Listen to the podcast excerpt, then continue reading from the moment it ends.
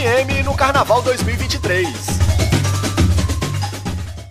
O Parque da Cidade Sara Kubitschek, um dos circuitos tradicionais da Folia de Rua de Brasília, inaugura este ano o Carnaval de Todas as Cores. O ponto de encontro dos foliões é a Praça das Fontes, que se transforma em plataforma da diversidade para receber, durante quatro dias, diversos blocos com atrações LGBTQIA.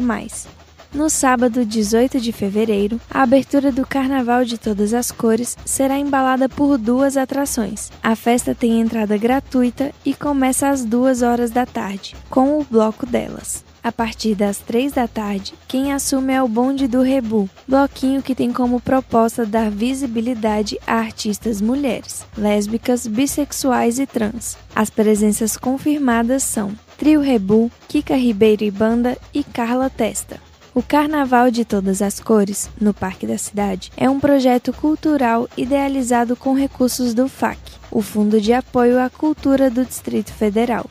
Lembrando que a concentração dos foliões é na Praça das Fontes, no estacionamento 9. A programação completa do Carnaval no Parque da Cidade até o dia 21 de fevereiro você confere no perfil arroba Carnaval de Todas as Cores no Instagram com supervisão de Nita Queiroz, Daniele Oliveira para Cultura FM. Cultura FM no Carnaval 2023.